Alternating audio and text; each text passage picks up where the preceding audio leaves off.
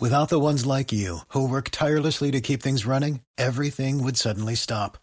Hospitals, factories, schools, and power plants, they all depend on you. No matter the weather, emergency, or time of day, you're the ones who get it done. At Grainger, we're here for you with professional grade industrial supplies. Count on real time product availability and fast delivery. Call clickgrainger.com or just stop by. Grainger for the ones who get it done. Thank you, Tim. Glad to be with you today. Quickly, just a just a logistical issue, and this is for me as much as anybody else. I don't know the answer to this, but hypothetically, you're running for mayor. You've announced you're going to run to fill the unexpired term.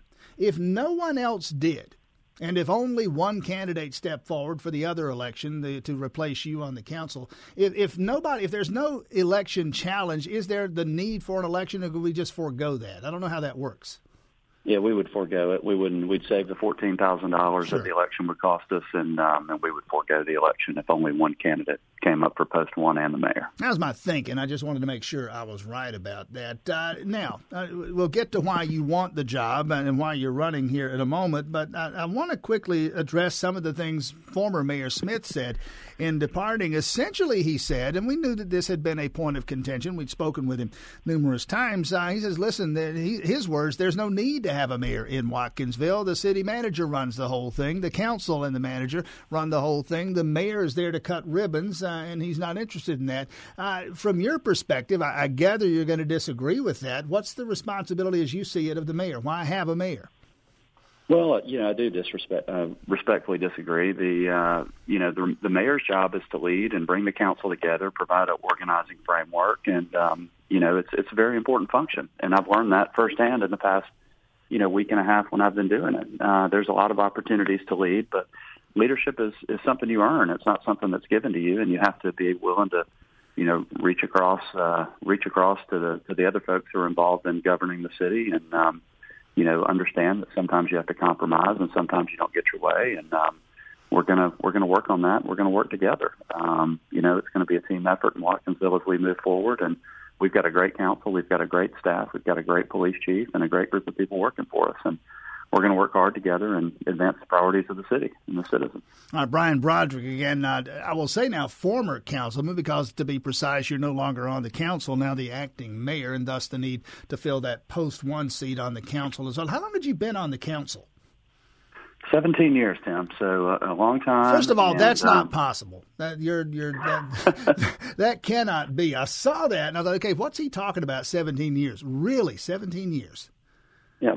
So 17 years, um, and it's been um, it's been a it's been a great experience, and I just felt like it was time to, you know, this opportunity presented itself, and not in the way that any of us anticipated, but um, you know, sometimes you don't get to choose the time when it's your turn to step up and lead, and I felt like that was the opportunity for me uh, in this in this instance. Talk about that division of labor, if you would. Uh, the mayor, the city council, the city manager. You talked about okay, the mayor's the leader, brings everybody together, but tangibly, what's the division of labor? What what's the what is there for the mayor to do? What is there for the city manager to do? In this case, the former Athens Clarke County Commissioner uh, Sharon Dickerson. What what is the actual tangible job description?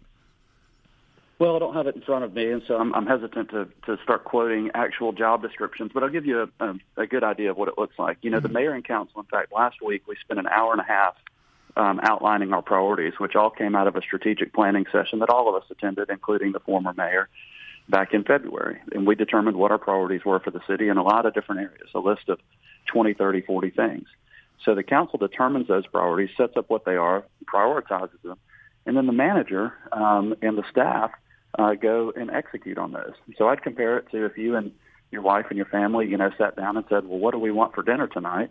Um, the family agrees on what that what that might be, and then someone goes to the grocery store and might pick out a particular ingredient, a particular type of butter, a particular you know something that goes into that, um, and then they assemble it. But at the end of the day, uh, the family has determined what we want to have for dinner, and it's the same way with us. We all have jobs. We are all working, even you know, the mayor is not a full-time position. He doesn't have time to bake the cake, he or she, you know, but they have time to set that direction, um, determine based on citizen input what's really important.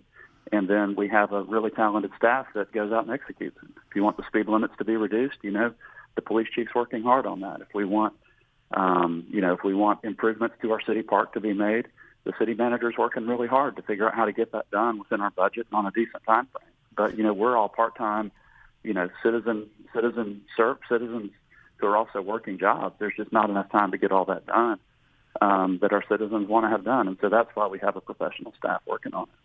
Well, let's talk about some of those issues. Uh, again, uh, issues that quite possibly could surface in a mayoral campaign, issues irrespective of a campaign that you folks have to deal with there. First and foremost is the budget. I'm seeing that you're working now on a capital budget plan, uh, the things that you would need to buy, infrastructure, things you would need to build. What are the big challenges there? You know, there's not any big challenges other than it's a new way to budget. You know, when Sharon Dickerson came in, she's got a master's in public administration and realized that our budget process wasn't particularly sophisticated. And so what we were doing when you needed a police car, you needed to make a big investment. You simply pulled it out of fund balance. But we were not um, we were not setting money aside on an annual basis every year for police cars and for roofs and for things like that. And so she introduced a capital budget to it. And so at our first meeting the other night, we did go through the capital budget. And, you know, now we're considering things like depreciation and other things. So we're not surprised by, you know, large expense every other year and having to remove all that money out of fund balance. Instead, we're taking, we're at, accounting for that every year in our regular budget process and contributing to the capital budget. So we're not, we don't have surprise expenses. So it's a much more responsible way to budget pretty common in municipal government, but we hadn't been doing it that way. I'm seeing too that uh, there is a committee now that is going to look into the possibility of breweries, uh, the, the, big and growing business uh, elsewhere in Georgia. The possibility that Watkinsville could be home to some of those. What, what's at work here? Well, uh, Councilman Jeff Campbell had expressed interest in the possibility of allowing breweries in Watkinsville, and we've always had a pretty restrictive policy as it relates to alcohol. You know, we have a food requirement. There's no bars in Watkinsville or anything like that.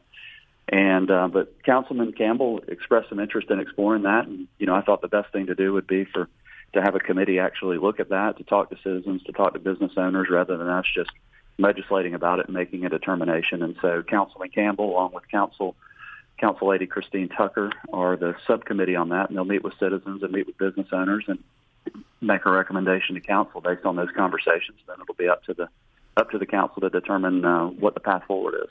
Would that uh, open a door to the possibility of bars in Watkinsville?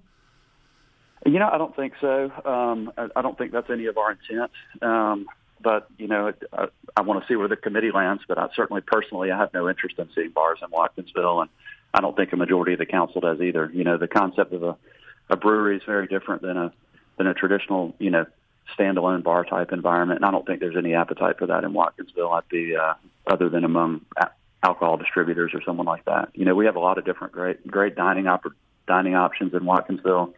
Just an exceptional community for that. We've been blessed with that but I, I, really don't think there's any appetite whatsoever for a pure bar type environment in the town. Brian Brodrick, and quickly again, candidate for mayor in an election, if there is one, would be held in June. I want to look ahead to July because you're making note of this already. Some plans for the 4th of July, of course, largely went by the boards last year because of the pandemic. Some hope that we're emerging on the other side of this thing. Still some distance away. What, what thoughts do we have at the moment about the 4th of July, specifically in Watkinsville? Well, years ago we had a we had a great kind of old fashioned Fourth of July celebration downtown, and um, and and Mayor Smith, to his credit, brought that back up and thought, well, maybe we can maybe we can bring some of that back. Now the reality is today Oconee County has a variety of, of Fourth of July events, and then we also realized as we were discussing it that the Fourth of July this year is on a Sunday morning, which changes the calculus for those of us who are people of faith, you know, a little bit in terms of how we're going to spend our time.